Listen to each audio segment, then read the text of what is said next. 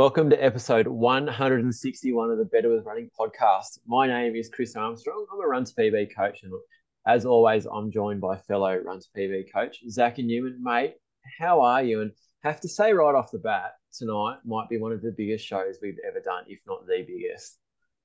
It's yeah, it's got to be up there. Look at the weekend that was running just took center stage over the weekend. Sydney did a huge huge amount of work to, to obviously get the big big numbers there, and it was very cool. I mean, we had live coverage of a of a marathon and so much talk, and then there was a bunch of other events going on, and, and yeah, that's sort of that definitely leads to a big show, and we've got mate, we've got two guests coming as well.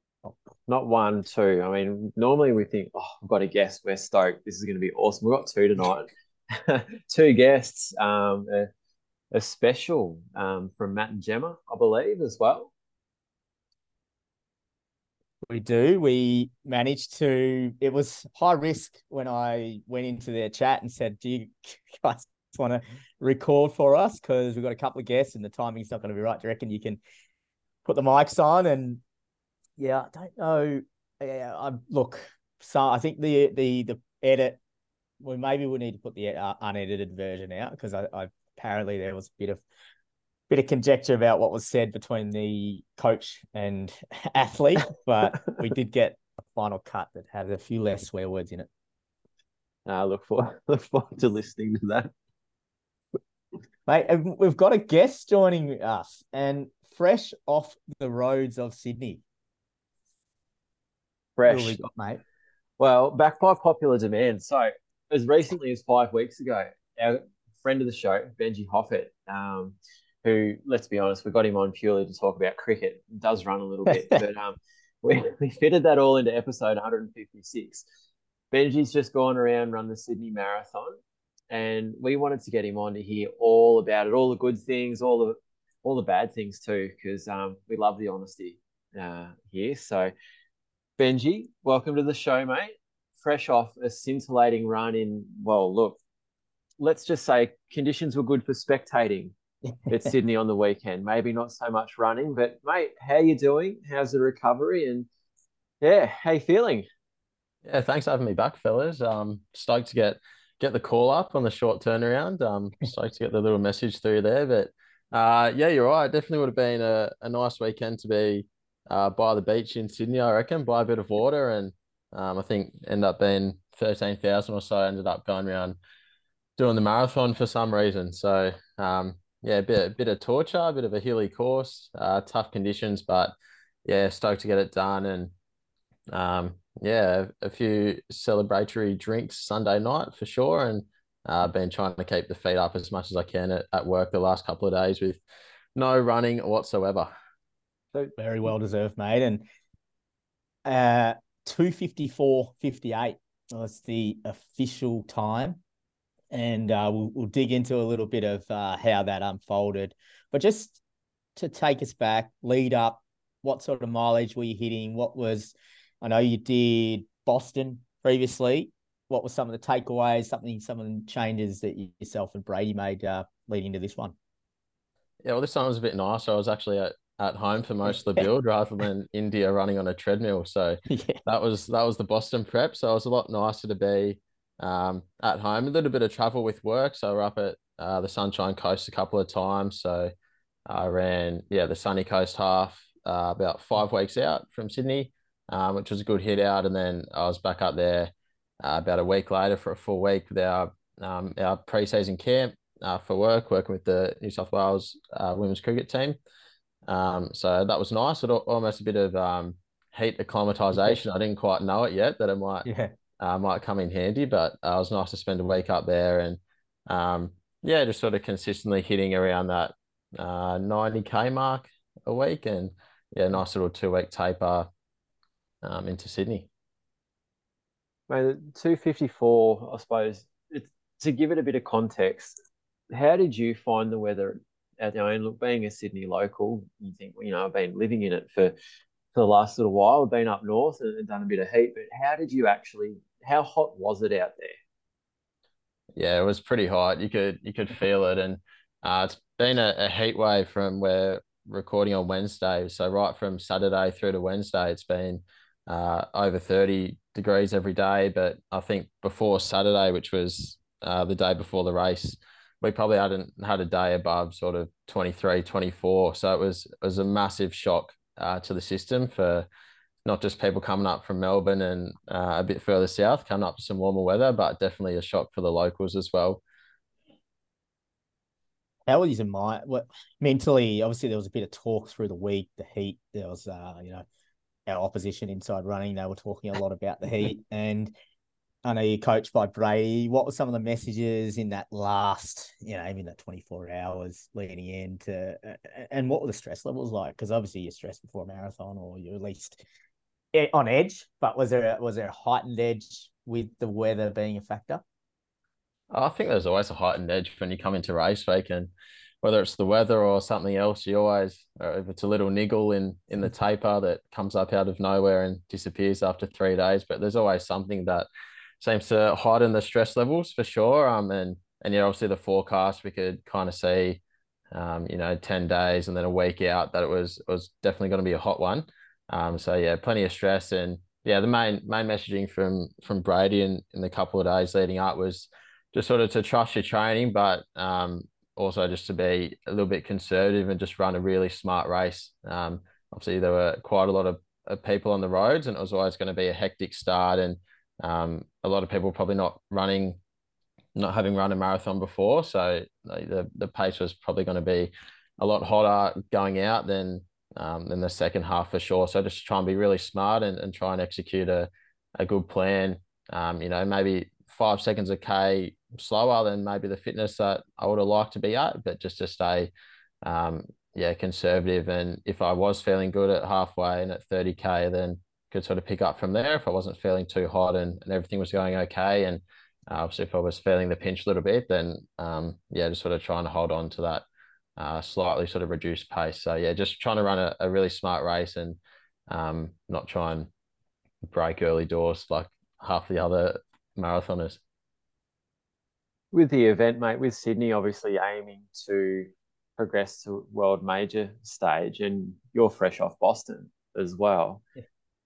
How is you know it might be a difficult question to answer because you might have a bit of um, hometown bias, but how does the Sydney Marathon, as it stands right now, stack up to your experience at Boston?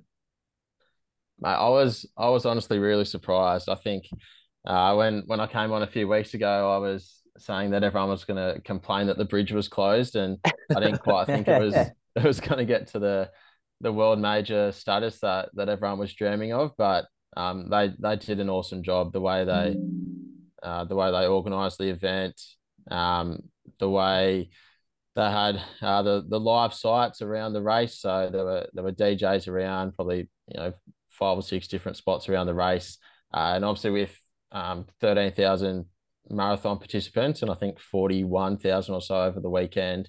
Uh, you get a lot of crowd support as well. So um, that was my biggest takeaway from Boston, just how how well they line the streets for the 42k. Uh, you know, three or four people deep, just absolutely cheering you on. Um, and yeah, I've got massive respect for those people that um, you know they might come out to watch one person, but the amount of pe- the amount of times they you know they say go Benji or or go whoever's running past whatever they can read on the little on the name on the bib, um, and, and they sit there for you know four, five, six hours. Uh, in in the stinking hot day, just yelling support, and I always feel terrible because I'm I'm always too gassed to be able to say a proper thank you. So the the best I can do is a little thumbs up, and um, they probably can't even tell just in my normal running motion with my arms that I'm I'm putting a thumb up. But that's about all I can muster during the marathon sometimes. But um, I was yeah I was um, really surprised at um, how much crowd support they were able to get to sort of line the streets and and how well they executed the live sites and really brought that that major feel to the marathon. Uh, looked like an incredible atmosphere there, mate. Like, just going back to, I guess, the leading with the heat, knowing how hot it was going to be, did that alter the things that you did and how you prepared, you know, sort of the 48 hours leading up to the start? Uh, yeah, big time. So, um, yeah, obviously hydration is key. And um, I'm probably more guilty of thinking about the carb load a couple of days out, which is um, yeah, a bit of a license just to have a crack at. I think mm. raisin toast was my um, yeah my my carb of of choice for for this build, but um, yeah, there's definitely a massive emphasis on on hydration, which normally uh, sort of goes by the wayside for me. So that was a big one. Sort of yeah, from Thursday, so about 72 hours out, uh, just really making sure I was yeah prioritizing uh, lots of water and a few electrolytes there as well. So I was um, getting onto our our dietitian at at work with the, the New South Wales team and uh, trying to scrounge around for a bit of uh, spare Hydralyte. if I could get a few little sachets that would help me through the the days. And um, and then even on on Sunday as well on race day um, I'm not a big one to get a lot of water throughout the race. Um, just sort of more worried about getting my gels down and um, I find you only ever get about 50 mils of the cup as you're running through anyway. So I tend to not bother but I think I think I missed the first water station at 5k but um, every station from there, I, I made sure I was getting some water and some electrolytes in. So that was a big, yeah, sort of change in strategy from me, but definitely one that was needed given the conditions. And I know after we spoke a few weeks ago, you with your kit, you're a big fan of the the simple colours, so the like the black kit and the white socks and all that sort of stuff. Given the heat, mate, did you stick to your plan and sort of rock the black kit, or did you um go with something a bit lighter?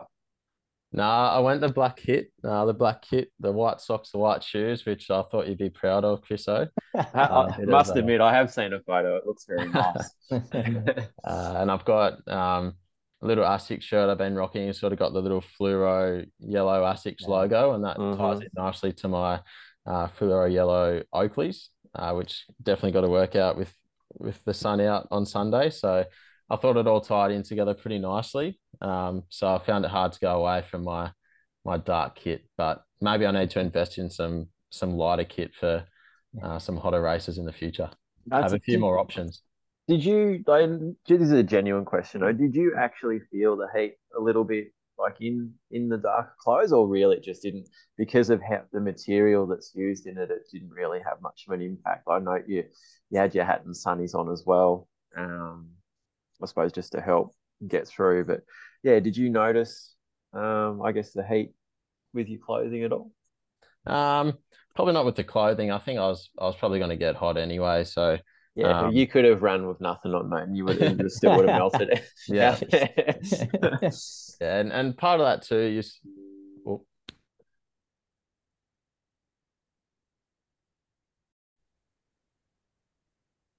Hey mate, uh, your Strava, you had on there. Let me just bring it up. You, just obviously, if if people saw your result and just saw the time, you go, "Wow, this guy's in this these conditions over the hill. You've just missed your PB by nine seconds." But on top of that, there was a bit of bit of uh, bit of drama early on. I would say that uh, as you as you sort of visualize these marathons and you go through your head through the whole weeks, things like this just pop up, and it sounds like you had a bit of drama with the pacing groups. What happened there? Yeah, so um, oh, it, it happens to the best of us, I think, in our marathon prep, and you try and follow all the advice and um, and no, don't don't eat anything you haven't eaten before, and um, don't wear clothes you haven't worn before, and don't try anything new on race day. Um, and I'll, you think I'll try and follow that to a T in, in all the days leading up. You know, try and nail my hydration, um, you know, nail my gels on the day, but nail the carb load in the prep. And I uh, thought I got to the start line with plenty of time. And um, I'm a big Portaloo man on on race morning. Um, I don't know whether it's more mental or um, yeah. or, or physical, but I'm I'm definitely one that likes to to line up and clear out before we mm-hmm. sort of get going. But um, yeah, I joined the line at uh, six thirty, I think, about forty minutes before race starts. I thought, wow. you know, no worries, might sort of take yeah twenty minutes here, and then you know a, a quick warm up and away we go uh, to the start line. But uh, about 20 minutes went by and I was only halfway through the line, uh, closer oh. to the Portaloo. So I thought oh, I've got a decision to make here. I've got 20 minutes till the race start and um, I haven't warmed up yet. I still need to get to uh, the race start. So what am I going to do? um, and the line wasn't moving any quicker. So I decided to bail out of the line, um, get my warm up done, and you know that's just some more added stress on race morning when you're worried about the heat and everything else. And now you know every every other marathon and every other half I've done, you know I've made sure you go to the Portaloo on race morning when you get there and and get it all out. But I haven't done it on this one, and uh, I've got to take more gels than before, and they're not going to sit well because of the heat and all this stuff's running through your head when you go through your little eight minute jog for a warm up. Um, and then uh, sort of got to seven o'clock, and I made my way over to uh, to the wave to to start, which is ten minutes before the race start. And normally, I'm pretty good at sort of weaseling my way through the crowd and um, you know trying to sort of self seed a little bit and, and yeah. get a bit closer to the front. But uh, it was it was jam packed. Um, that's that's something that happens. A, great thing that there were obviously so many people doing the marathon, mm. um, but yeah, it was it was pretty packed in that that starting area there. So uh, I think the wave I was in ranged from uh, expected finish of two hours forty to three hours twenty. Uh, so pretty big range there, and I just found myself uh, behind the three hour fifteen pacer with the little flag out of the backpack, and I mm. sort of thought, oh, this this might be a little bit a little bit difficult here, and and you got uh, nowhere to move to get around. No, no, it was um, absolutely jam like sardines. So, wow. um, you you're trying not. I was trying not to panic, um, mm. but you know that that first five k sort of quite narrow anyway, and a lot of sort of twists and turns before you go over the bridge, um, and and just with so many people around, um, I sort of didn't want to get caught behind anyone. So you're probably exerting a bit more energy than you probably should going around. Yeah the outside corners rather than um, you know sort of following the racing line. And um, yeah that that first 5k ended up being uh, a bit quicker than I probably would have mm. liked. Um, yeah which, see that yeah. Yeah which you know you you look back and nine seconds and you go oh well you know if, if I nailed that execution for the first 5k does that get me another couple of k down the line on my my race pace and uh, and do I get the PB in the end? But uh, you know, you, you, can always sit here after a marathon and, and pick apart. There's 42 k's of road to pick apart, and uh, you can. You, I'm sure you can find 10 seconds anywhere you look. So, uh, no, it's just something I have to live with, but a frustrating one that, um, no, it was something I really wanted to execute well, and um, yeah, just circumstances got out of hand those that first 5k. I know Brady was absolutely stoked. I had a message from him about because we were uh, between Matt and, and, Brady, we were sort of messaging some results through to each other, and he was just like, "Look, a lot of people had tough days out there, particularly in that range where you were sort of running at, and he just thought it was a, an amazing performance, and particularly when you you hear about that first that half an hour before the race and then into the race, like isn't it amazing how, how you you're on a Saturday or you're waiting around for a race and time goes so slow, and then how fast that last hour to half an hour goes when you're getting ready for a marathon. It's like goes in fast forward.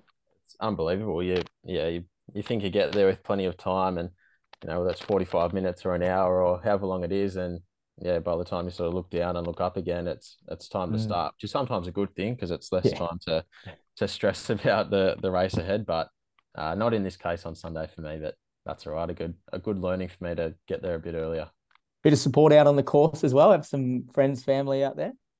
Yeah, it was nice. So this was my um my first hometown marathon. So uh, yeah, had had my dad and my brother on course. So got a couple of sneaky drinks from dad, which was nice along the That's way. Cool. Yeah. Um, yeah, sort of tee that up to make sure we're in the right spots, and and yeah, plenty of mates that that came out as well, which is really nice to have that support. Um, yeah, my other three marathons, sort of Canberra, Sunshine Coast, and uh, Boston. I was I dad out at Boston as well, but um, mm. you know, pretty rare to be able to sort of cross the finish line or um, you know get some supports from support from your mates, a couple of high fives and stuff along the way on course, and uh, to really sort of give you that boost when you need it up mm. a couple of hills, and uh, yeah, it was pretty special to have that support for sure. Huge.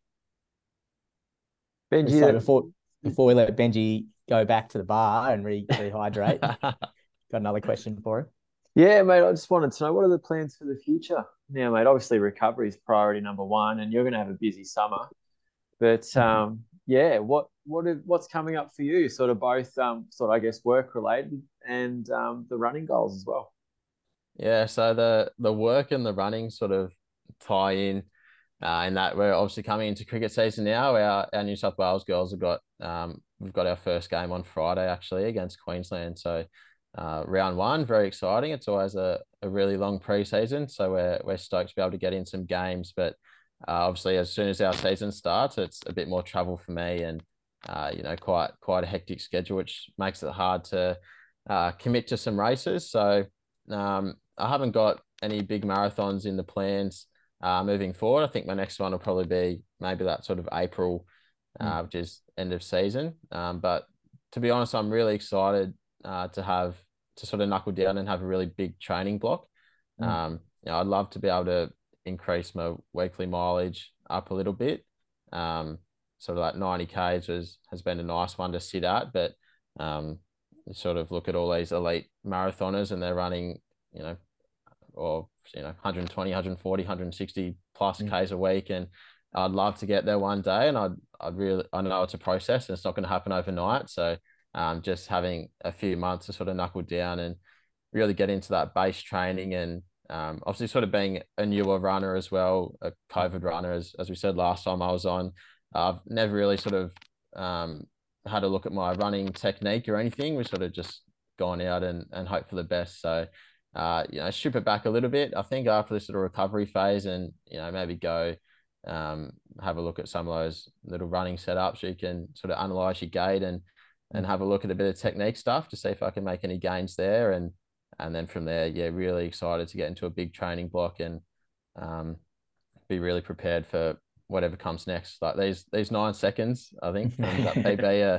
yeah. uh, it stings a little bit. I know I know it was a good performance on the day, and I've had enough people tell me now that I actually believe it yeah. when Brady told me on Sunday, I, I wasn't as keen on yeah. um, on that opinion. But mm. I've had enough people tell me now that, um, and you know, enough other experiences of people blowing up on the mm. day that um, it was still a performance to be proud of. But those nine seconds are still going to live in the memory for a while, I think. So that'll be a, a massive uh, motivator for me moving forward.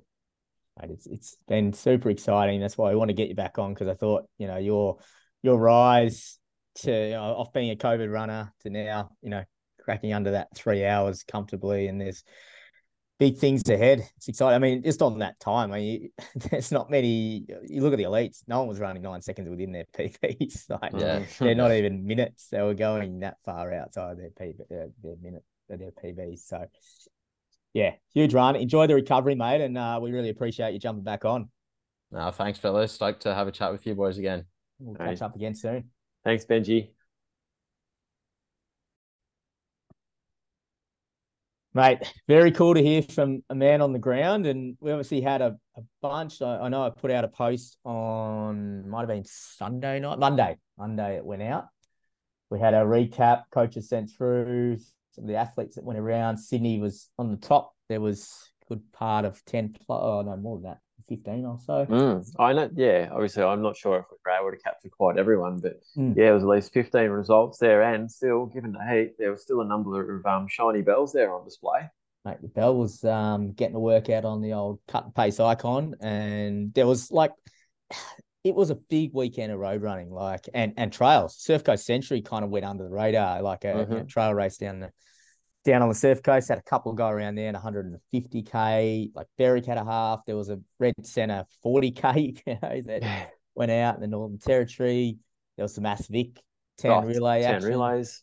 Bendigo Bats might have uh, might have clinched the, the double or the, the back-to-back. A Couple of park runs. Might have been a PB from someone in your house at park run. Yeah, it wasn't. And it wasn't me either. so it narrows it down.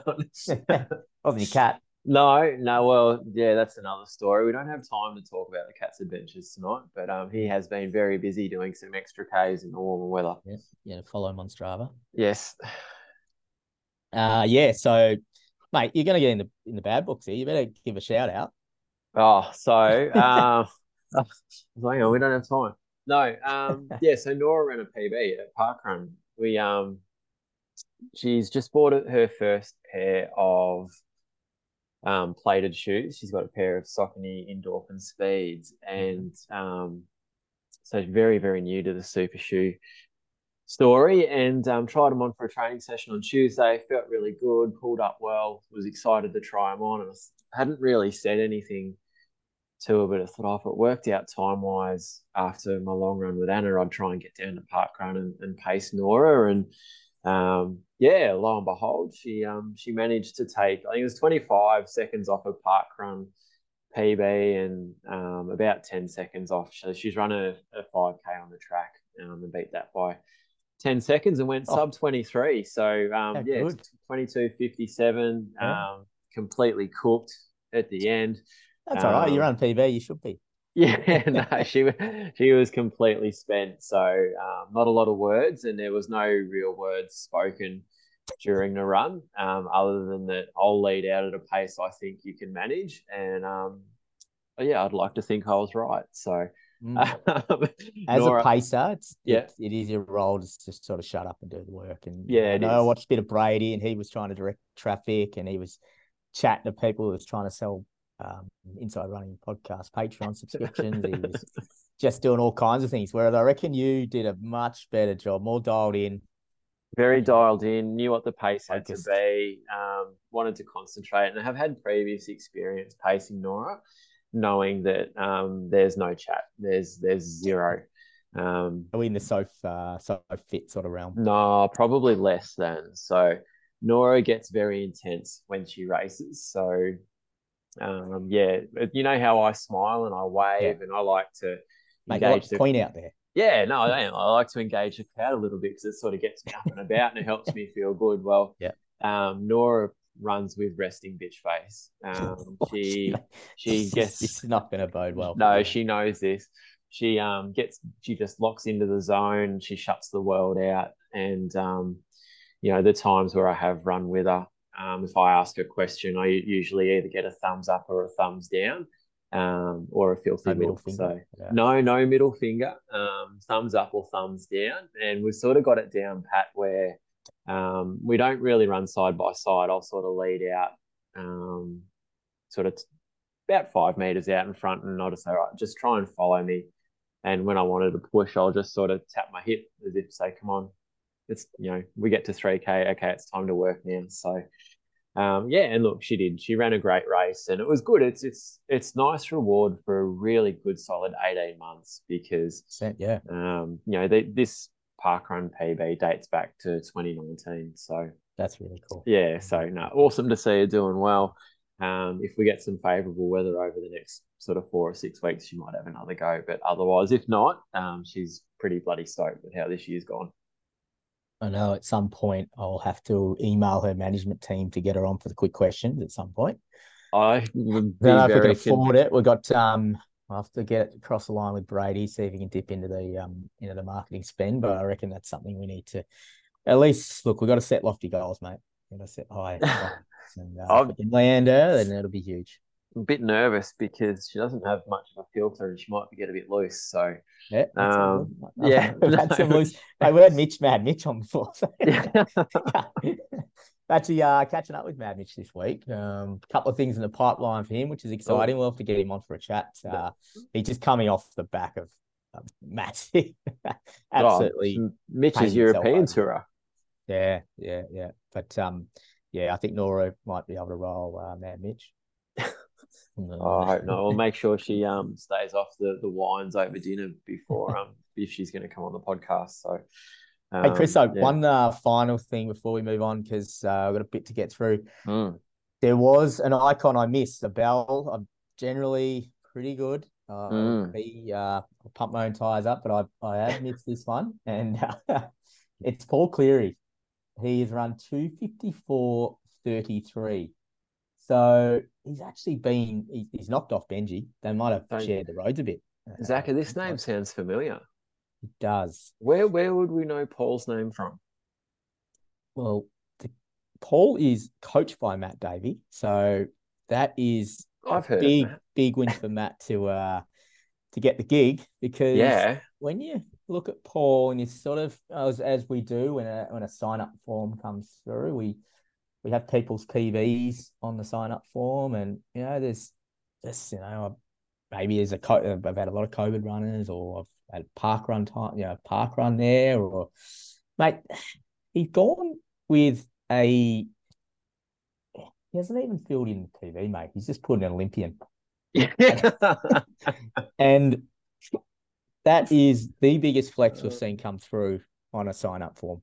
And it's just like they're, they're onto BBHQ just went into meltdown. It's like, well, how are we going to coach this guy? So he could have um, really just clicked it or just entered a link to his World Athletics profile, mm. really, and just said, you check it out. Mate, he's got a Wikipedia page, so you know you're big when you got a Wikipedia page. Yeah, and a factual Wikipedia it page, is. not not it a is. made up one. So Paul competed in the 1996 Summer Olympics in Atlanta, and uh, he was in the 1500 meters in the heat. It was bloody hot over there, no pun intended. But mate, how's this for a PB over the 1500? 336. Uh, that's Yeah. Yeah, and keep in mind, like this is a man runs 147 over the 800, 336 for 1500. Hmm. And you know, and yes, this is in his prime. You know, he's a man just on the, the coming up to 2000. You know, he's run at the 96 Olympics, smashing these PBs. Two time national champ. Two time national champ. Now he's a marathon runner. 47 years young. Paul's out there smacking marathons.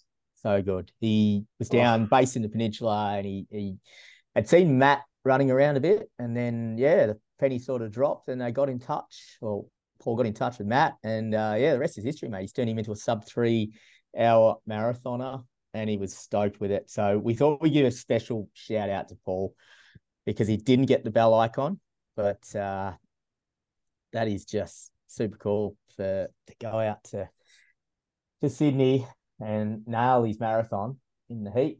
But uh, I guess he's probably used to the heat after going to the Olympics in Atlanta. It's uh, amazing stuff.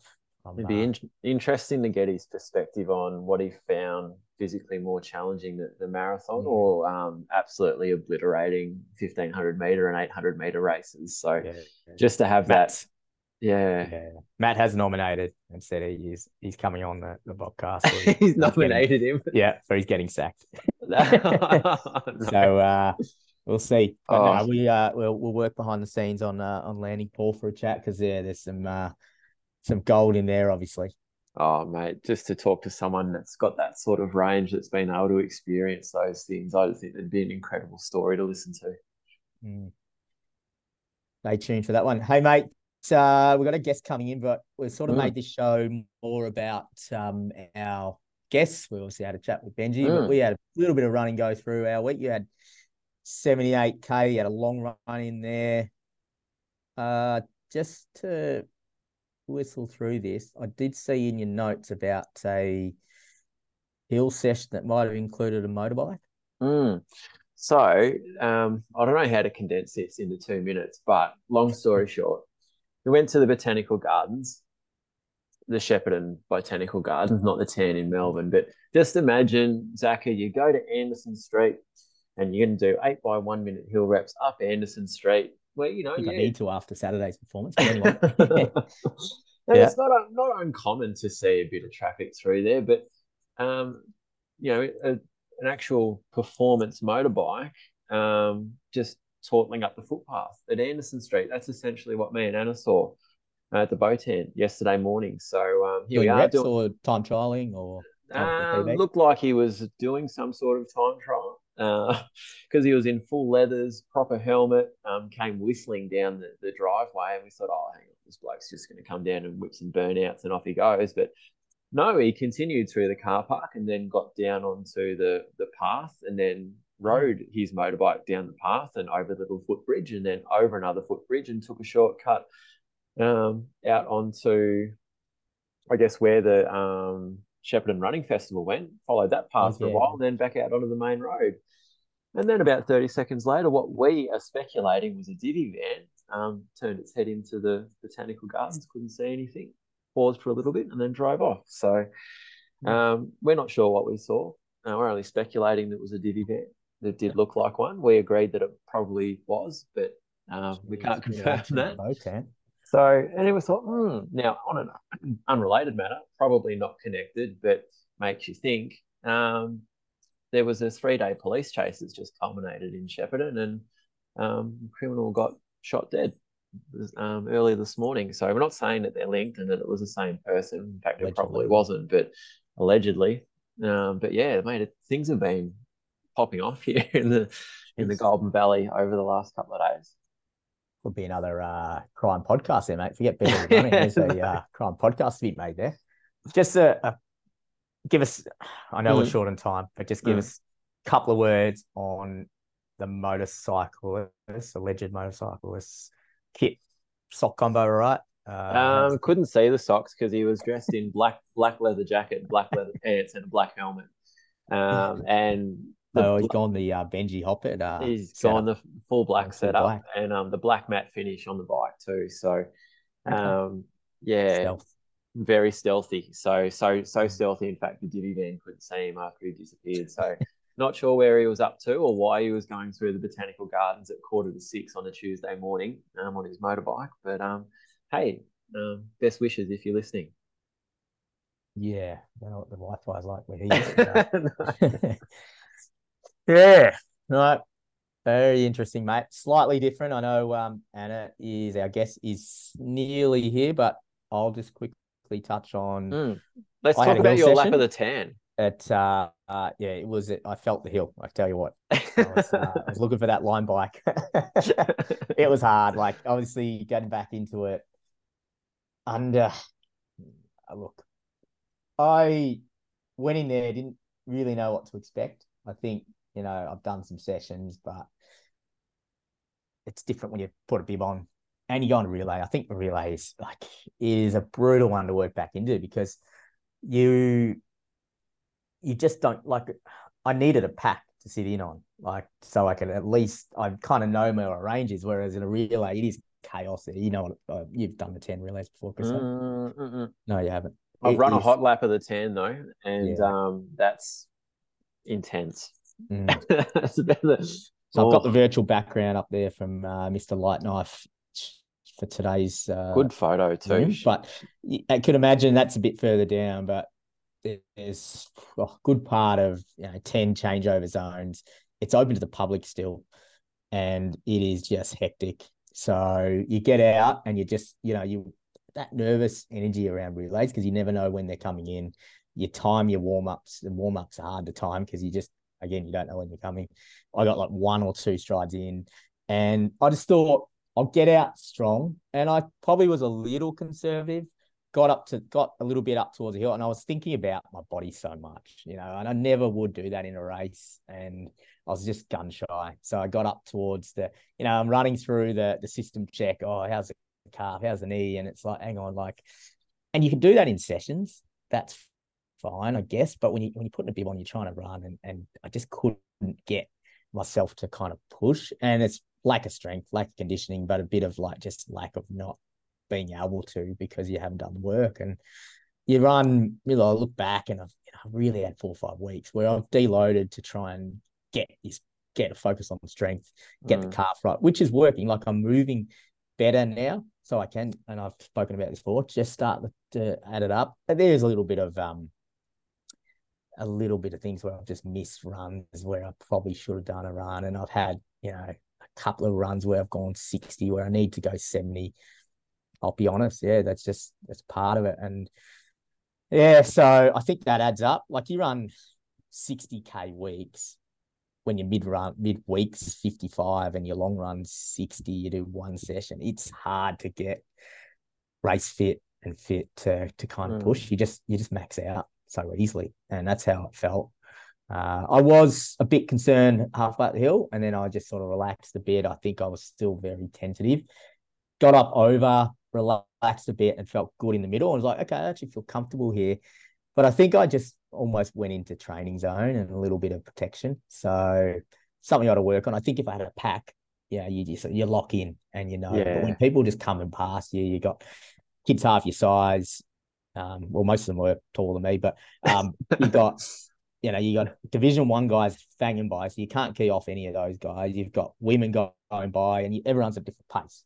Yeah. So it's it's hard, and I felt if you're feeling on that that Tan, um, really, you can just go and solo it and nail it and just put it put it away. But uh, I just got a bit exposed, but you've got to get back on the horse. And I I was look grateful to be able to just get out and be a bit well, it's a positive step to go and just get out and do it, as opposed to just yeah. go, well, I could have just done a session and gone at eighty percent and ticked another one off. But it was it was good to just you know go through that process again, put get the nerves going where you put the bibs on and you're trying to find you know trying to get 400 pins on your bloody bib and try and work out if you're going to have time to go to the bathroom and yeah so all that it's all part of it. it's why we train and it's good to get back into that yeah, even just a good way to go and shed a bit of rust. So many people around moving at different paces. You sort of go out there, go and get it done, and you sort of almost get lost in the shuffle a little bit. And um, mm. yeah, you're not sort of um, like a like a, a, track race or something like that where you're on show for everyone. You're sort of just coming in amongst a flurry of bodies that's done, and and here you are. pulled up okay. Yeah, pulled up pretty good. Like so, it was sore in the Arvo, and we had a, a, club event. We had a lawn bowls slash um sort of a pub, not really a crawl. It was an impromptu call. um, so yeah, ended up um yeah just letting the hair down, and, and I thought oh, I just I'm not going to run the next day, and yeah, I probably could have shuffled in the end, but I was sore throughout the day, and I don't know. I, I guess I can justify it now because if I look back, I was saying to someone, I was like, yeah, I, and you get into this trap sometimes where you you're starting to miss a few Sunday runs, and I've got to be a bit more diligent. But then I went years where you know I'd run 50 weeks of the year Sundays, and it would be 90 minutes, and it would be a non-negotiable. It's not even a thing to like. And whereas now I've kind of slipped into this, I'll get a 60 minute run, in. and just it's not it's not enough, and you get mm. exposed when you're doing when you're trying to run a bit harder. So yeah, funny. I uh, I saw Morty scoring after, and we are talking about just how hard. Everyone says it's hard. Everyone you say, "How'd you go?" and they say, "Oh, I got around," or they say it was bloody hard, and it's like, well, it is. Like, how do you? You just you go out there and you run as hard as possible. Like mm. Morty from from mine, I was chatting to her, and I said, "What did Craig say to say before?" Because imagine, you know, saying to your coach, "Oh, how do I take this? Oh, it's going to be hard." So the guys run ten minutes around here. It's yeah. like he said something like, "It's just easy, just go and run ten minutes." Like, yeah, that doesn't uh, doesn't help. But yeah. no, yeah. So it was fun, and then as I was sort of drowning my sorrows uh, in the Arvo with the boys at the Lawn Bowls, my phone started popping off because Andy Buchanan had done a session, he'd done a lap, done a session, and then he just going out and taking a couple of my CRs that are the pride of joy. You know, when you get old and, and washed up, mate, you hang on to a few things. I, I can hang on to some dodgy CRs. And uh, yeah, a couple of alerts from the great man. And it's, yeah, I'll cop that from Andy, although did have some back and forth because he didn't get one of the ones I've uh, still managed to hold on to. And he reckons it was on a bike. And uh, he's just, just like, I don't think you can run that fast. And uh, I just said, mate, nice try. It's, uh, you know, it's all right. Just yeah, you'll get there one day, mate. something for Andy to work towards for next yeah, year. look, get Paris, go for that CR. Mm, no, we know that's where the glory is. but uh, all in all, mate, I've started to recover, get some Ks in, and yeah, renewed, renewed purpose now to to to just dial up a little bit. No, I like it, mate. It's um, it's good to see you back and back in the uni colours too. Yes. Yeah. Yeah.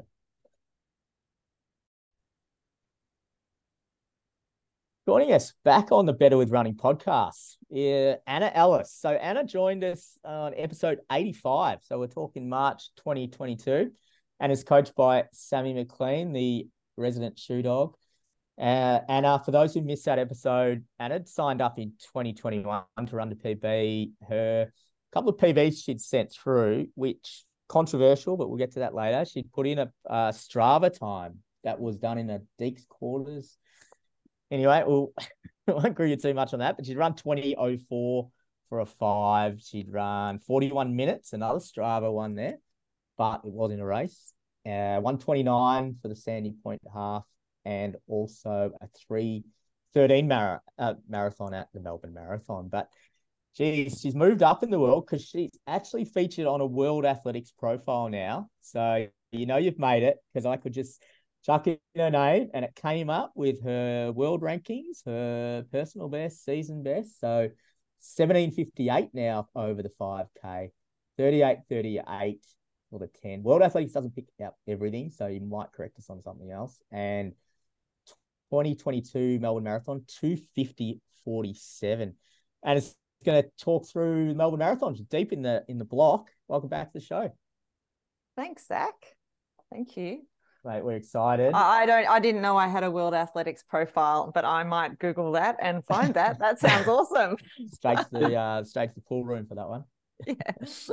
So, and you're fairly high up in the corporate world as well. Um, do you think we'll be adding the uh, World Athletics profile to the LinkedIn page? oh, Oh, yeah.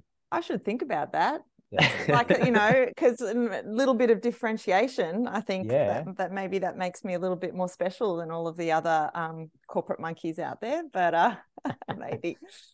Well, I mean, some things across come across my desk in the last few days, and it may have been a feature in the financial review at some point. So you could have given them like next time you get interviewed with the press, you can just shoot in, um, you know, century profile, shoot in the the World Athletics one as well. That's a good storyline to go with.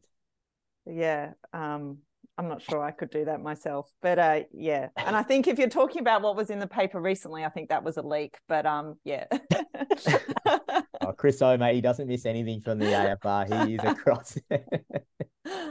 And uh, I mean, we we tried to go down a rabbit hole of actually working out what you did, but it was just way over our head. So we've left that because we will just butcher it. But we know you are a high flyer. I think last time we tried to get you to jump on, you were in Sydney, just um doing your thing, wheeling and dealing, no doubt.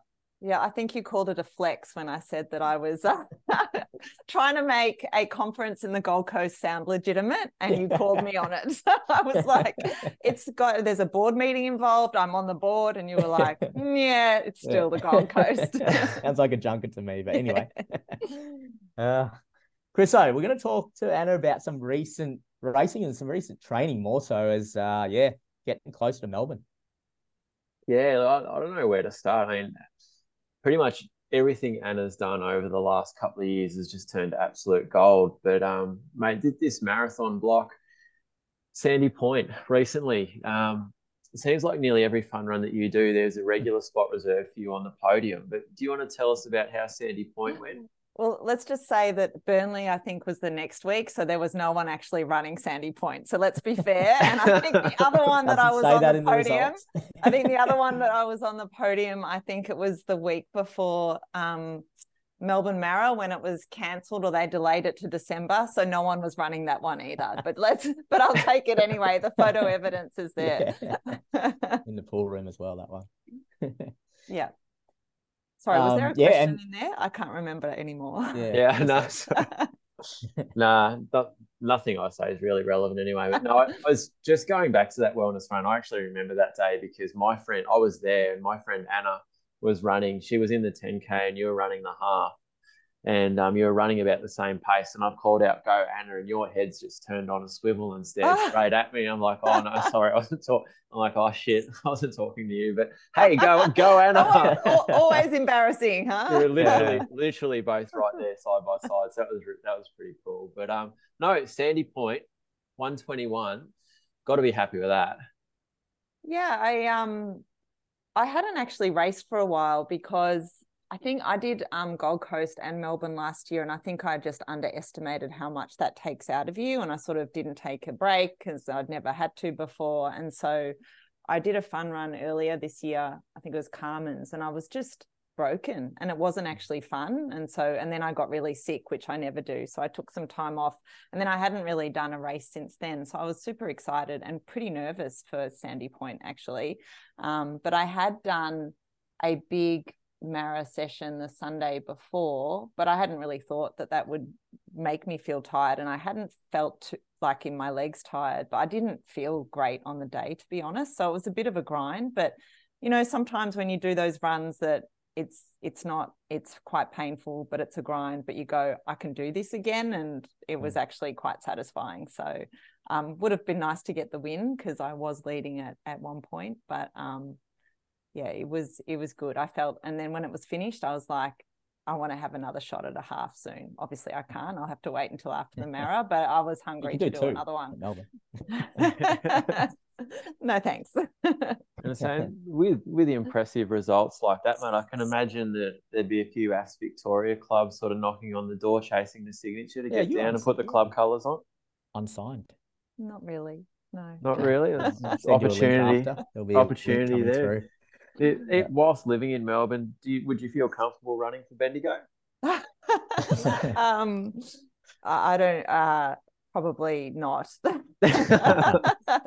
Surely Sammy's put the uh, put the heat on to to get in. I think he's talked about cross country um, yeah. and various teams, but it's on a Saturday. I'm not very good hard, on a Saturday, yeah. so um, mm. and I'm not sure my kids would forgive me for dragging them around. Um, yeah, it's a hard sell to the kids, I'd say. Yeah, yeah. um, maybe I should make them run as well. Uh, they're they're doing little aths at the moment, so I'm yeah. trying to get them into it, but um, that might be unforgivable. But I have an open mind. Uh, yeah. Yes. Yeah, most cross country courses are at wineries. So you know, if you're into yeah, red wine, well, I'm I'm very into and... that. Yep, no, I'm very pro that. That is yeah. a big selling point, Chris. Yeah, yeah. Just, yeah. We'll uh, we'll talk more. Off, we'll talk air. about cases that Melbourne Uni have. Um, um, this is a big block. This is your three what three weeks out, coming mm-hmm. up to three weeks. You've had Sammy next to you on a few runs. I think he's he's sort of almost attempting to steal your thunder with some of the uh, the long runs that he's I would say hijacking and uh, claiming a few few victories. But we have had word from from a great Sammy McLean, and he said there's been a real focus on the midweek long, and then some Sundays with Mara pace sections. Mm-hmm something you've done before the Sunday long with Mara pace sections, like leading into Melbourne and yeah, we were chatting about it one Sunday, and it's been really great actually to have someone to do long runs with. Like I'm totally fine running by myself, and I just that suits with my timetable. But it has been nice mm. to have someone to run with. But we were he was asking me, you know, like what what did we do? I can't remember the, whether it was for Gold Coast or for Melbourne, and we realised we did some fast finishes, but hadn't done a lot of uh, sort of marathon specific stuff. So um, did one last week, and I've done a couple of others, and I actually really enjoy the Sunday long runs. I don't know, I I actually enjoy them, so um, that's been good.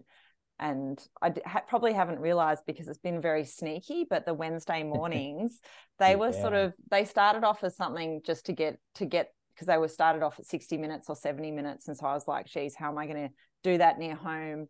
And then get into the office. So I started going into the tan to do it in the mornings. And they just sort of were like 60 minutes. And then it became 70 minutes and then 80 minutes and then 90 minutes. And then I think this morning was 100. And it actually I was real 100. creeper.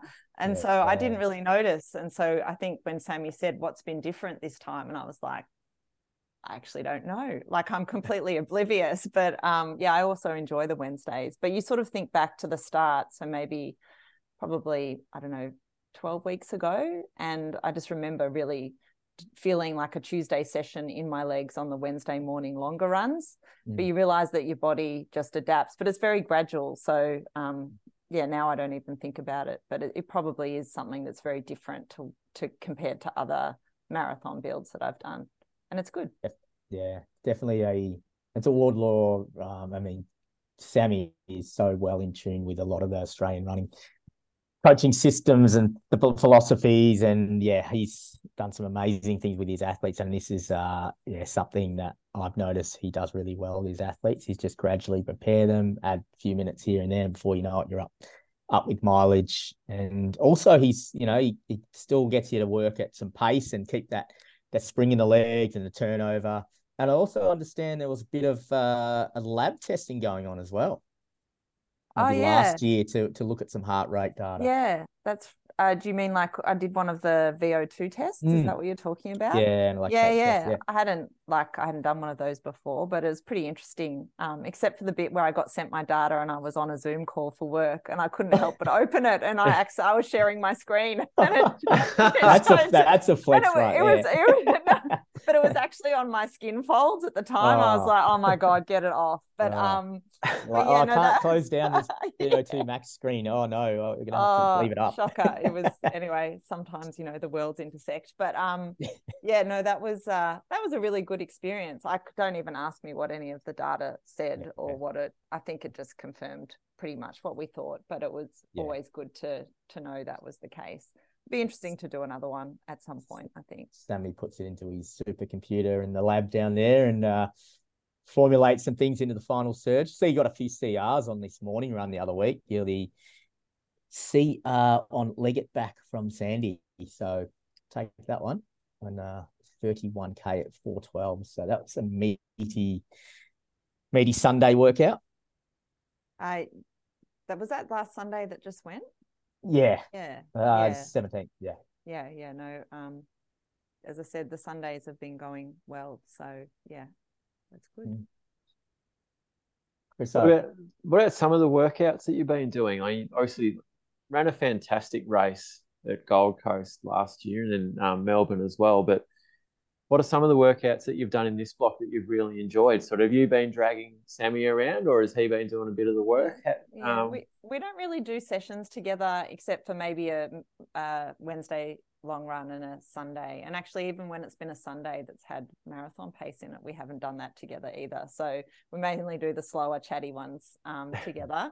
but on the Tuesday, so on a Tuesday, I actually, um, I think the toughest thing for me I found is the Tuesday faster stuff. Like I feel mm. like um, I really struggle with that. It's like it comes to a point like five ten, oh sorry, four tens, fours, but then you know going faster is hard. And I remember mm. even when I'd had probably I don't know, it was probably four weeks completely off running, which is not something you know when you just run consistently. It doesn't have to mm. be. That was a long time.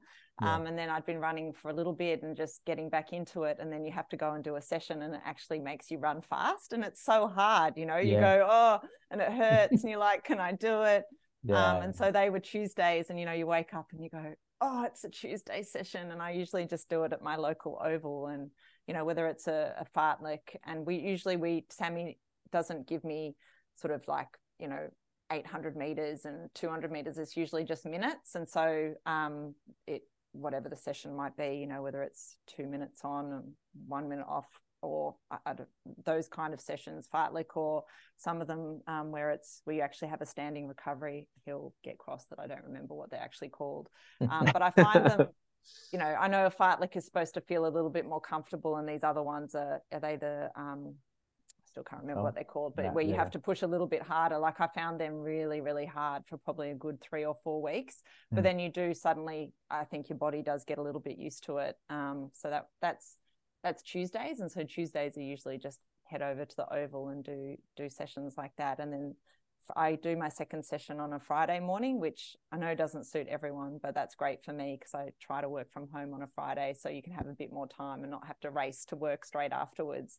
Yeah. Um, and they're usually like a, a tempo, sometimes a fartlek, and usually those longer ones. And I much prefer those because they're not usually as fast. I don't know. Mm. The, the trying to run fast really is a bit of a sting in the tail for me, but getting a little bit easier and better. So um, that rhythm for me, this block has worked really well. Um, I used to do a ride on a Monday, but I think probably to get, I haven't spoken to Sammy as to why, but that sort of turned more into um, running. And I got a treadmill recently, just bought a secondhand one, and that's been super convenient. And then Tuesday will be the that that yucky oval sessions that I spoke about.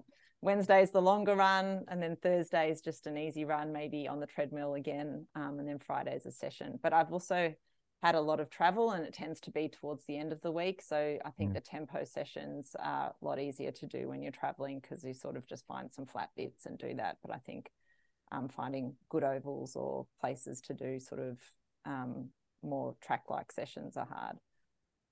It's interesting hearing you say that you find that that faster running quite difficult. Um, you know, you have a look back at your your marathon at Melbourne last year, you ran at 250, and then all of two months later, almost to the day, you're on the track at Collingwood running a 1758. Comparing those two experiences, um, which one do you find sort of more more intense and more difficult? Like I guess that give me the marathon that... every day of the week. I was so nervous about that 5k. Uh, There's nowhere to hide. Um, yeah, it's yeah. Pretty, really exposed. Yeah. Yeah, hey, um, I'd like to do more of them, but um, I think it's good to challenge yourselves. Like you know, a marathon's a big thing, and you can get comfortable doing one distance. But it was, I, I'd probably like to do some more in the future. But the track is pretty full on. Like I think that's a whole new thing. Yeah, I don't know, very serious. Hey, we're gonna we're gonna hit into the um quick questions shortly, but just looking at your last four weeks, Strava says you've averaged 100k, so you've raised the raised the Garmin for the last four weeks in a row, and there was a 41k in there as one of your longest runs. Have you? Is it too early? Have you spoken to Sammy? Is it in the back of your mind a time, or are you still just waiting to you know doing the training and then you'll sort of closer to the date have a have a sit down and work out what you're going to do as a pace? Yeah. I think just doing the training at the moment. I I I probably hoped to do sub 250 at Melbourne last year, but it mm-hmm. just mm-hmm. didn't quite happen. And I think my actual time, maybe World Athletics got it wrong. I think it was um, 250 and 42 seconds. And it's really interesting when you finish that, right? And you go, wow, that's just one second per kilometer. Like it's not much, mm. but you realize when you're about, you know, three kilometers out that you're just not going to get there. You still yeah. try. Um, mm-hmm. So I think just under 250, like something with a like a 40 would be amazing. Um, yeah. But if we can do a little bit better, that would be great. But, you know, um, never take a marathon for granted. And I just think, you know, especially with this hot weather and stuff you've been having, it's just, you just want to sort of do the best run you can on the day, right?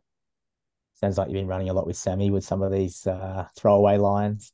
Oh, He's very well media trained, Sammy, so he knows how to uh, just flat bat him away. But no, I think you're, you're spot on, and it's uh, it's exciting because we've been following the journey, obviously, and yeah, excited to see you on the roads. Quick questions, Chris O. Yeah, um, we can rip into those. So we'll, we'll start with some easy ones. Um, also, Sammy's given us a little um, few insights as well, which we might work into them depending on, on how we go. But can you see me squirming when you're like talking? I'm like, what are these questions and also insights? Yeah. Anyway, That's right. We like to keep you on your toes. So we'll start off with some easy ones because we've always got a few easy questions. But you watch, Anna, what sort of watch are you wearing? Garmin, Coros, Apple? Uh, well, I, I just bought a new watch, a Garmin Epix, and I love it. Oh, I went straight to the top. Um, on the top shelf. Yeah. Yeah. Yeah. And like I'd that. say, like, if you're running in Sydney, because I don't know, the buildings there are particularly bad, you can't do a session in Sydney if you don't have a good watch. So that was my excuse. Okay. Next time we're on a junket in Sydney, Chris, I remember that. Tax deductible, the watch. I should try. Good one. um, iPhone or Android? Uh, iPhone. Ah, there we go. That's another one. Good. I like that. Another one. Another one. We've, we've got. We've only had one Android user so far, so uh, very good. Now it's marathon season. Gels. What's our go-to? What are we planning for race day? I'm pretty boring. Like I really just have the the Maurtens, like the calf and the plain. Um, there's someone I know, Michael Berry, who had, had someone he knows, and they're very experimental with their gels. So occasionally I'll listen and I'll get some new ones, but I always end up reverting back to the Maurtens. That's not boring at all. you can't bet.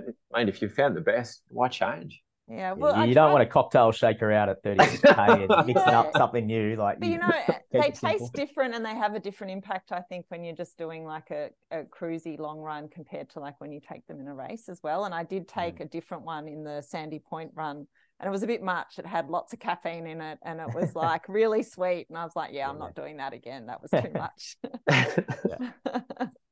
That's fine. And shoes, I've heard the shoe rotation's oh. gone up um, significantly over the last little while. But shoes at the moment, what's your favorite easy day shoes and race day shoes? Um, so I just got the um, Glycerin 20 and I like them as just a very basic trainer, but I do love this um, New Balance SuperComp trainer version 2. That, um, so I do that for my midweek long run. Um, and I was saying I also like the Saucony Shift. It's quite good as well for just easy, like for a recovery. Um, and then for um, sessions, I probably my go tos are probably the um, the RC Elites, and I just got a pair of the um, what are they the uh, the New Balance Elite V3, and then I just also got a pair of the um, Vaporfly 3. So enjoying oh. them at the moment. You're trying to take Paul Reason's mantle here with uh, these shoe purchases. Oh, I'm just totally so you've got a different shoes for warm as well. so, no, no, I don't. I just, I, I probably would if I could be bothered carrying shoes. But my, yeah, my daughter is into my shoe cupboard, and I have to get her out because she's calling me out for having too many shoes. Yeah. There's never too many shoes. No. So um, no, it sounds good. Come the 15th of October, though, what do you think you're going to strap to the feet to take you to a sub 250? Yeah, I think the Vaporflies, I think they're sort of, I've only really done one long run and one or two sessions in them, but they feel pretty good. But I think my like default one would be the the um, New Balance elite V3. They're just so comfortable. So I don't know. It's that trade off between comfort and performance, I suppose. Um, I think I'll just any extra seconds I can squeeze out. So I'll probably go the Vaporflies. No, I reckon look, you've got someone who knows their stuff that you can turn to. I reckon if you've got any questions. Yeah. I'd say she's the two hours of Sammy talking about shoes on a, on most long runs. yeah, no, I do quite enjoy it. It's I don't know much about it really, but um, yeah, he's he's the the guru, the shoe dog. Nuffy, shoe nuffy. um, thoughts on half stepping during a long run? I'm the queen. I don't know. I'm aware of it. I still do it. I just can't. Yeah. I don't know. Um, I can't really say anything else. Just... Is it mind games with Sammy just to make sure Not you really? I think he now just runs behind me like Yeah. I think it's just exactly. like, yeah, I don't know. Um, Has he pulled you up on it at all? Sat you down with him for a meeting and said, "Hey, we got to pull. We got probably to, has. I probably didn't listen. probably a half step away from him anyway. no, he did. Um, he did. I, I think he called me. He said I was breathing too heavily on it when I wasn't supposed to be. Like, obviously, the effort was too high. Um, so he told me that I should stop running half a step ahead of him at that point. So I think, yeah, I apologize, but then I just still do it. So I don't know. It, can you change yeah. half stepping behavior? I don't know. Mm. I, I get half step by others. It's almost like a relationship we have with certain runners. Like there's someone mm. else I run with, and they always half step me. It's just the yeah. way we run. That's just. Would your response to that be that like Sammy just needs to get a little bit fitter, or um, or that you'll just sort of out for him and just go, no, yeah. no, like I, I half step you, and it's just how it is. Yeah. I'll try it next time and see how it goes down. I'll report back. Being very careful with three weeks to go, and Sammy's got the blank final surge. Uh... You know, Sammy gives some good slaps. Like he, uh, yeah, uh, oh, yeah, yes. he's, he's brutal, and he doesn't he doesn't keep behind closed doors. Like, yeah, have a look on his Strava wall, and you'll just you'll cop a drive by. Yeah, yeah. No, uh, I I've had a few Strava semi slaps recently, so I'll uh, I'll stay in my box. No, I might agree. Be a sackable offence. You're um, entitled to give a few back. I reckon if you're prepared to give them, you've got to take them as well. So, no, it's all good fun. Sammy loves his style. What's what's your style, mate? Favorite running socks? What's our what's our go to with the socks? Oh, socks. Um, yeah. Yeah, I'm just a features pretty boring. But no. I actually, yeah, features are good. Steigen yeah. on it there. Yeah, yeah. So maybe I'm also a bit of a sock tart as well. there's probably more brands, but then I think I'm really boring. I, I, um, yeah, Sammy is into sort of. He's a bit more stylish than me when it comes to running kit because I'm just wear black and um, I also have a lot of black running shoes, which is really practical for me. But he, I'm not sure if you know, he likes white, so it's yes, like, you just need to wear something other than black, but it's just too much thinking for me in the morning. I'm just lucky to be dressed and yeah. so Sammy, Sammy gave a bit of an indication that um, whilst he does like to offer some style tips, that you've sort of returned fire and um, like to give him a bit of um, advice on some fake tan. Oh, oh God.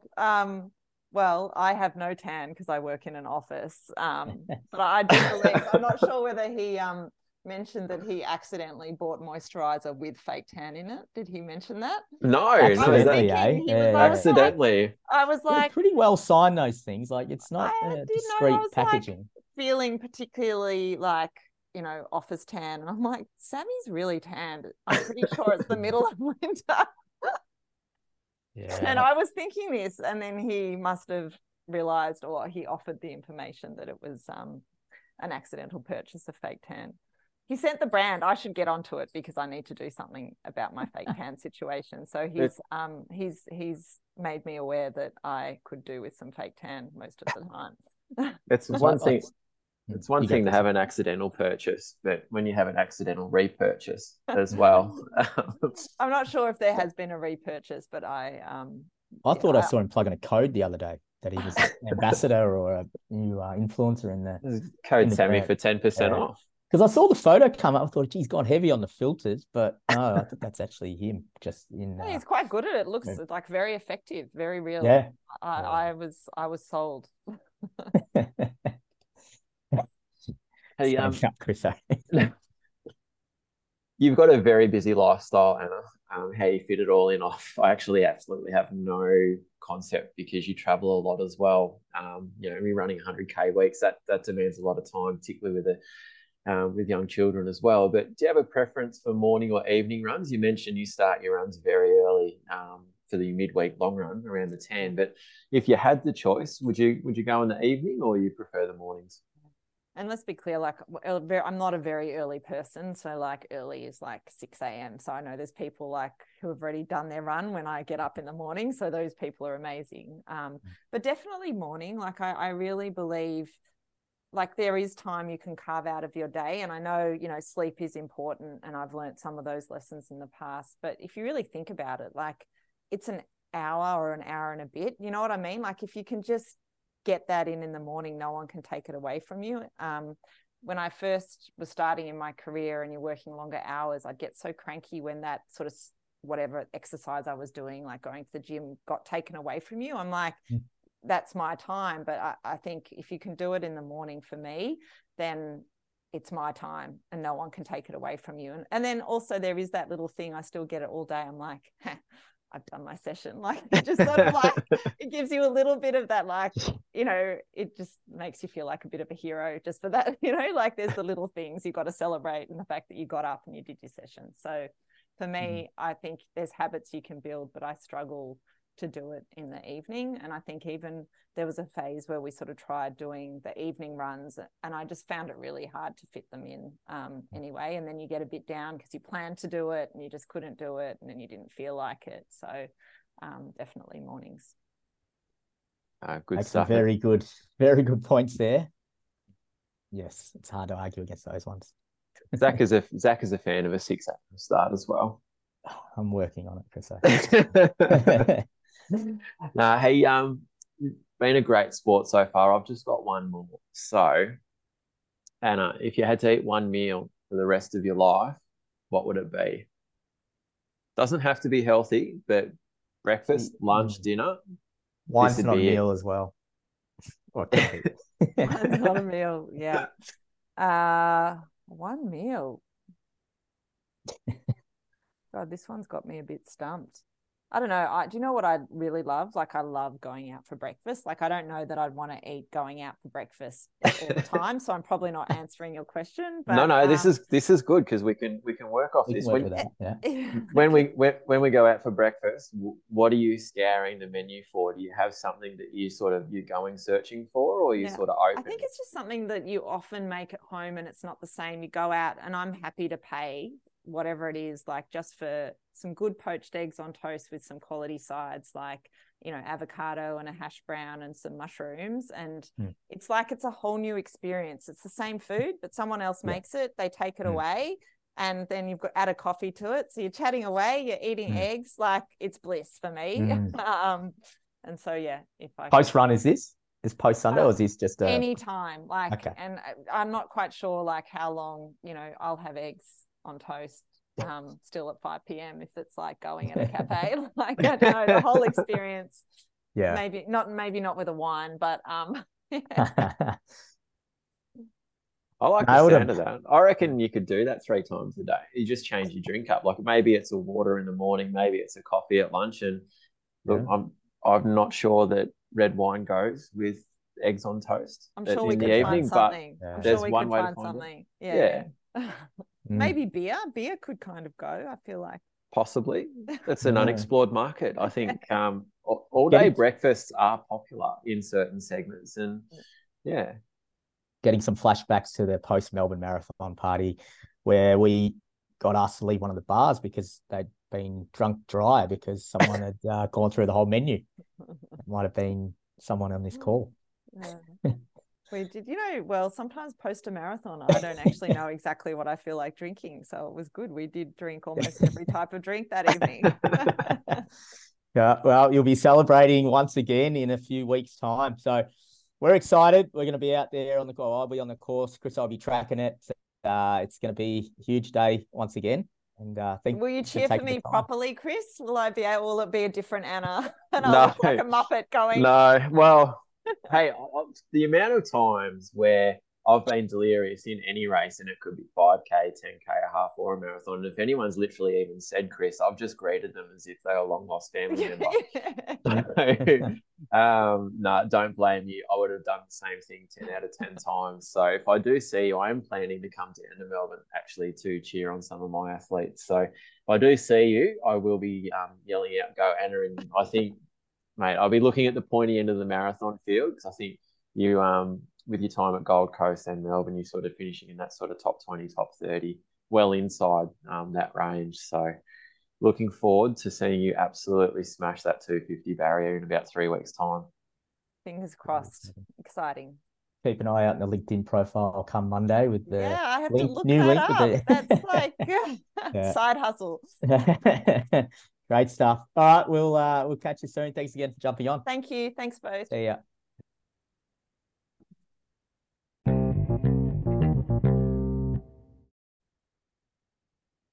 Uh, always fun having Anna on, and it's always fun getting a few uh, getting a few slide digs at Sammy.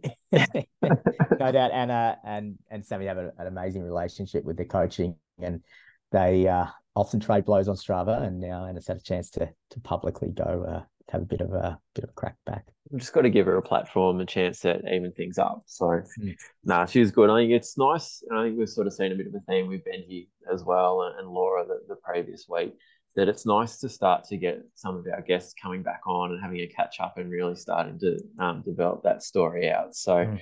yeah, very much looking forward to seeing how Anna runs in a few weeks' time at Melbourne and hoping that I know she works so bloody hard, both um, at her running and, and you know, her, her corporate life Mm. absolutely deserves the opportunity to run sub 250. So, yeah, hopefully it's this year. Hundred percent, mate. Hey, uh, I noticed you did really well with the singlet plugging last week, and we had a couple more social posts. We had to close off the orders. We we've placed them. We'll have a few limited edition extras that'll come through. One thing that came across our desk uh, up in Sydney, and it Mhm. probably ties into our next guest that we're going to throw to, who is going to have an announcement on a team on a team runs PB award. But uh, Gemma Maini was up at Sydney, ran in the half as part of a um, sort of a long run effort.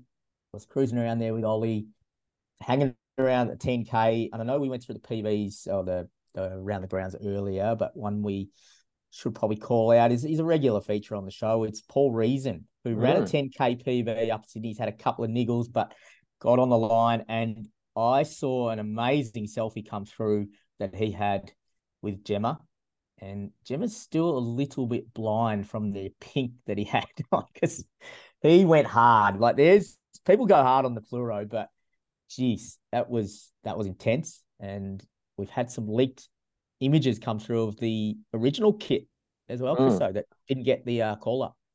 Believe this has come from own, his OnlyFans page. Um, no, no, Paul doesn't have an OnlyFans page. Matt, Matt Um, but one. no, yeah, but no, we have had some some images leaked leaked to Mm. us, and um, I'm not sure I'm not sure if this will crack the social rotation on the Runs Yeah. PB page, but we have had them sent to us. Are we allowed to say where they came from or not really? We keep our sources. Yeah, look, I wouldn't say Matt. Morgan's name.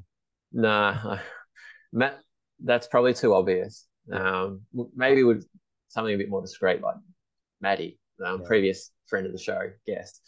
Um, Describe the image for because it's not great listening, but just a quick I'm not rundown great. from I'm head not to toe, mate. I'm not great at describing things, but um, I'll give it my best shot. So I'm seeing it a, a, man who's really enjoying the kit that he's got on, the beautiful bright pink singlet, which I'm a big fan of myself. Um, but we've paired that with the matching shorts and um, the exact same tone. We've got the it looks like the the alpha flies or the vapor Yep. flies on the night variety, and they're in the pink and orange too. And I can see some looks to be some pink Steigen socks. Mm. Um, we've got the, The the pose. He's gone with the um so those those people that are fans of Jimmy Hansen, and we love ourselves Yes. Jimmy on the runs on the Better of Running podcast.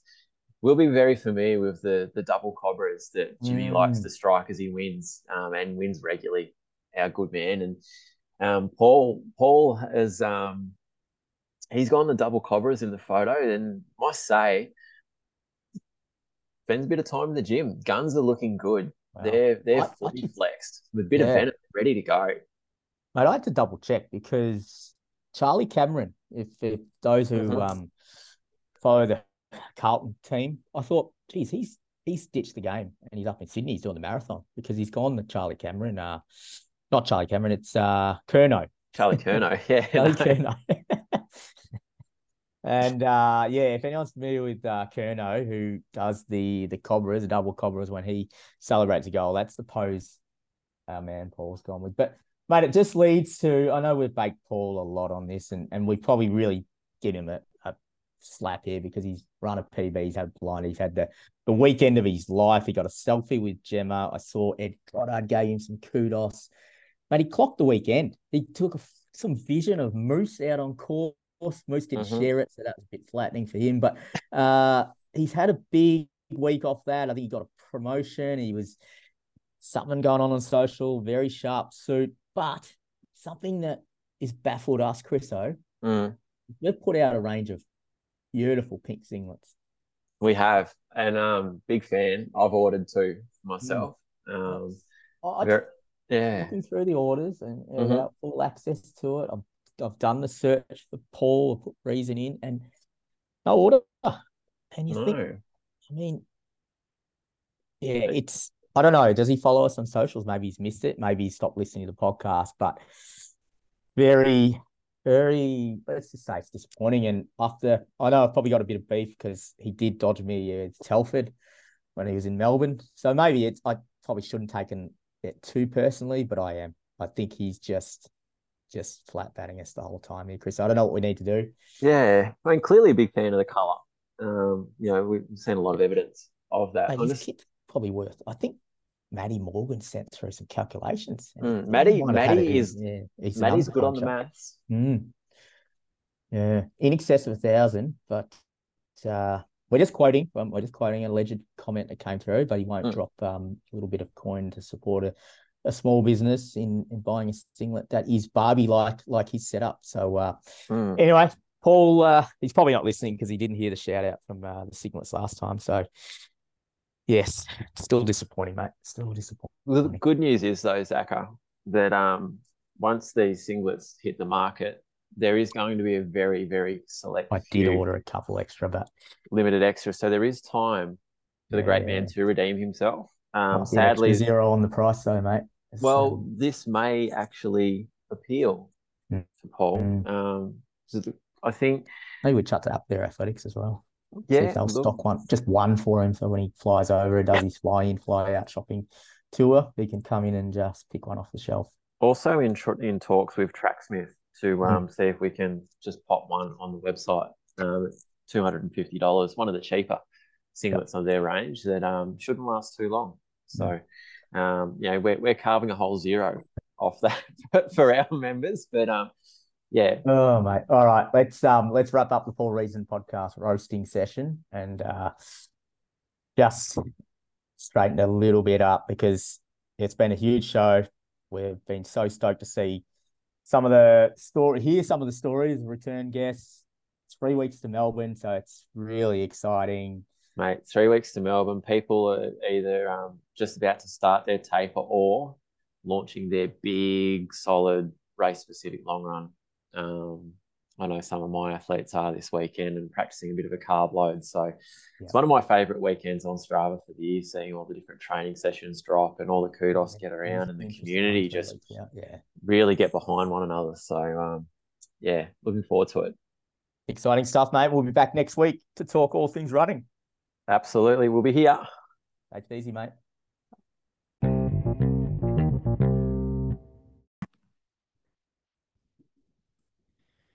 Hi, this is Matt Davy, coach at Run to PB, and I'm here with Gemma Maini, also coach at, at Run to PB, uh, to discuss the Run to PB Athlete of the Month for August. Welcome, Gemma. Thank you, and yeah, this is my favourite part. I love um love looking through everyone's achievements. Uh, it's always tricky picking a winner, but no, I love this part of it. Yeah, so um, let's uh not keep everyone waiting to see who is the winner and announce the winner. Um, so yeah, who is the lucky recipient of a pair of ASICS shoes? Yeah, so for August, uh, the winner is Michael Priest. Um, and he's won the award uh, because he won the John Burke Memorial, uh, which was a race held in Bendigo. Um, he played a huge part in organising that for a mentor who uh, passed away, um, and that mentor did have a big impact and played a huge part in his running life. Um, yeah, so he won that, which is pretty special to win a race that you organise. Uh, and in the same week, he also had a baby girl, so a big week for him. Uh, and to top it off, now he gets a pair ASICS shoes. But yeah, so as from just winning the race, uh, he's been with Run to Me for Run to PB for a while now. He's put in a really consistent amount of work throughout winter um, which is always tricky balancing that with family um, when it's dark, you know, the weather's not always ideal. Uh, and according to his coach, uh, James Hanson, he's gone to a next, well, the next level recently. So that's really exciting for him. So yeah, congratulations, Michael. Yeah, congratulations, Michael. I know uh, Jimmy Hanson was extremely rapt and, and excited that um, that Michael got got chosen because yeah, he's he's obviously seen um, the improvements he's gone through. I've seen him through Strava as well. Um, he's been been doing well, and yeah, I know Jimmy's Jimmy's pumped for him to receive that, and um, yeah, hopefully he enjoys uh, his um new pair of ASICS shoes. What shoes do you reckon you'll go with, Gemma? Oh, that's a really tough question. Depends what he's looking for, a racing shoe or a training shoe. Mm. I know I'm obsessed with the super blasts at the moment, so um, just a hint, maybe you should pick the super blast. yeah, they've been getting a very good rap lately, from what I've seen, and yeah, I, I actually did a few surges, thirty second surges in my super blast today, and I felt I reckon ten seconds per k quicker just by chucking those shoes. Are you so. taking away from everyone this morning? Not at all. Speaking of your running, Gemma, um, yeah, while we've got on, got you on, we thought we might uh, yeah, have a bit of a, an update on your training leading into uh, the Melbourne Marathon, uh, which is coming up to what is it, three and a half weeks away? Yeah, it's starting to get scary because it's getting it is. Getting. It's uh, yeah, really crux time of the, the training uh, before we start to taper off. Um, yeah, sort of slowly after after this weekend. Um, so I thought we'd chat about sort of the first thing is um, it's been what about a month or a month, month and a bit, yeah, yep. since we've had you on. Um, and in that meantime, you actually won the Victorian Half Marathon Championship uh, at Burnley. And um, yeah, it was meant to be a bit of a marathon session, but you got a little bit caught up. Yeah, um, sorry, coach. Didn't yeah listen to coach's orders so much. Um, but you did. I know, like the plan going into it was to uh, was to sort of look at around the first 10k is, is hit around marathon, mar- marathon pace, yeah, around about marathon pace, and then the next 5k drop it sort of five seconds per k, and then and then finish strong with the words that I gave over the, the last sort of 6k there. Um, yeah, so you sort of set out the first 10k pretty well, but then what happened after you hit 10k? Yeah, even the first 10K was probably what my second section of the session was supposed to be. Um, but no, it felt really good in that racing environment. Um, and I just had in my head, just hold back a little bit until you get to 10K. And then in my head, I sort of twisted the session. Um, so when I get to 10K, I can do what I want. Um, especially because I had a little bit of a sniff at the wind. So um, yeah, got a bit competitive. Uh, so once I hit 10k, just went bang, dropped a couple of 320s to um surge away from second place. She's running really well at the moment. Um, and then yeah, just tried to hold on and finish strong over the last few laps. So yeah, sorry, coach. Um, I know there's been a bit of backlash about you shouldn't be coaching me because I don't listen, but um, I honestly can say that no matter who was coaching me at that time, if they'd given me the same session, I would have done the exact same thing. Once my competitive competitive nature took over, yeah, I wouldn't have listened to anyone. So it wasn't just because it's you. but now, is it what, what time do you finish? 74. So it was about, so it was about 15 seconds off uh, my PB, which was a bit of a surprise given I did a 10k warm up. Uh, hadn't taken it all. Um, I'd done a really big session a couple of days before, and yeah, that wasn't the plan at all. So it was a good confidence boost, I guess. Um, now I'm just going to stay healthy. and speaking of that session that you did before um, the, the half, I think you did it on the Thursday, Thursday night, before yeah. the Sunday. It was before the Sunday morning, right? Yeah. Um, what was that session, and did you enjoy it? No, so that's probably up there with my least favorite um, session of the marathon yield so far. It was 42 minutes of one minute on 30 seconds float. Um, it was really windy. So it was like doing a fartlek within a fartlek. And yeah, I wasn't really a big fan. Found it really hard to keep changing pace. Um, I think I spent the entire 42 minutes trying to do the math in my head on when I needed to start and stop. and yeah, I don't know. It just, it wasn't a a favourite session of mine. let's just put it that way. But I ticked it off and got it done. No, it's, a, it's actually Josh Harrison's inspired session. He used to call it the hour of power, where, you, where he would do that for, for 60 minutes. And we built up to that. I think we did uh, 30 minutes of that. Yeah, uh, three weeks before. That, yeah. yeah, so then we gave it three weeks um, between that, doing that again and increasing it by the 12 minutes. And, and you did, you handled it well and you recovered really well and then yeah. able to to um, hit that half marathon. Um, but then in coming off that half marathon, we, we made sure that we gave you a bit of downtime, and you know you still ticked along. You were still um, your, your runs, your easy runs were still coming out quite quick, but yeah, we just did a lot of easy running. Yeah, you um, wouldn't let me do a session that week. No, no, we, we delayed the, the session so because you'd actually more raced it than yeah. um then then um yeah had, had stuck to the plan um and so yeah speaking of sessions what would you say so far is your most um, enjoy like we just pretty much have here your most your least favorite session will be the most will be the session you have most enjoyed in the build up to the marathon so far. Yeah so it's all been really different but my favorite session was one that i was probably the most nervous about um but ended up loving it. Was a long run session where i did a I think it was a 16k warm up um, into 20 minutes of one minute on, one minute off, uh, into 10Ks at marathon pace.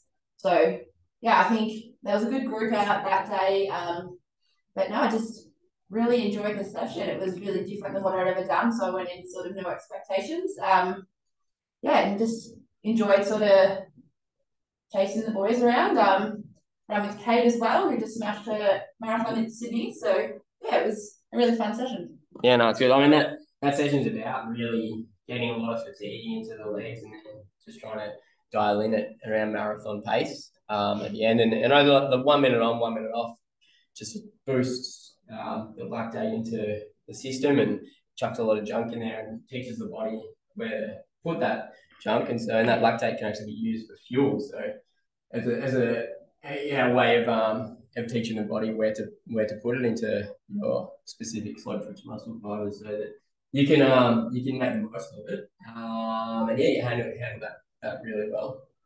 Um and so yeah, we've got we've got yeah another pretty challenging session on, on Saturday um, into a long run on Sunday, and then we we start tapering off a bit. So yeah, all all going well. Now we also know that um, Chris likes to come up with a few questions, and Chris has actually hit us up with his um with his most famous questions. You didn't And so tell I me thought this I'd was um. I thought I'd add in a couple a couple of questions for myself. Um, for you, Gemma, to to answer under the under the microscope here. So the first question: Would you prefer soft or hard shell tacos? Soft shell tacos. Okay. Don't even Why? need to think about that one. Why? Easier to eat, less messy. Okay. Yep. Saves time cleaning up. Um, what is your favorite race distance? Oh, that's a tough one. I'm not sure I've got an answer for that one. Ooh.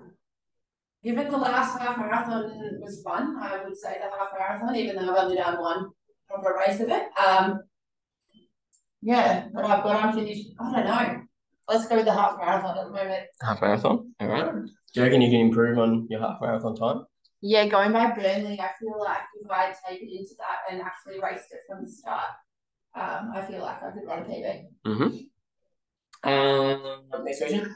So, if you were a boxer and you were walking down to the ring to to start your fight, what song would you walk down the aisle to the ring to? Ooh. I feel like if I think of boxing, Eye of the Tiger comes to mind. no, That's pretty arrogant. it just feels like a boxing song. I don't know. okay, fair enough. Um, and last question: If you were to live anywhere, would you rather live in the mountains or live close to the beach? Oh, the beach, hundred percent. Don't even need to think about that one. I've lived in both, enjoyed both, but no, beach is where my heart is. Very good. Well, I've thank- got one question for you. Okay. Am I your most annoying athlete coach? um, yeah, I'd say you're up there. No, no, no, not at all. Not at all. No. Everyone's got their questions, and, and I'm happy to answer any questions from, from my athletes because I think I really like to to make sure that in the process of coaching, you're also teaching. Um, yeah, why you need to, why there's the purpose of sessions and things, and so yeah, you ask a lot of those, which I think is um, is beneficial for both the coach and the athlete, and having that two way communication rather than dictating. So yeah, I think it's fine. Except I don't always listen. No, true. oh, congratulations again to uh, to Michael Priest on on uh, the August Run BB Athlete of the Month, and uh, thank you very much for, for jumping on. Thanks. And thanks for hosting again. Awesome. Even if it was a bit strange. well, hopefully Zacca and, and Chris and, and Brady, uh, the boss and the CEO, are, are happy with that.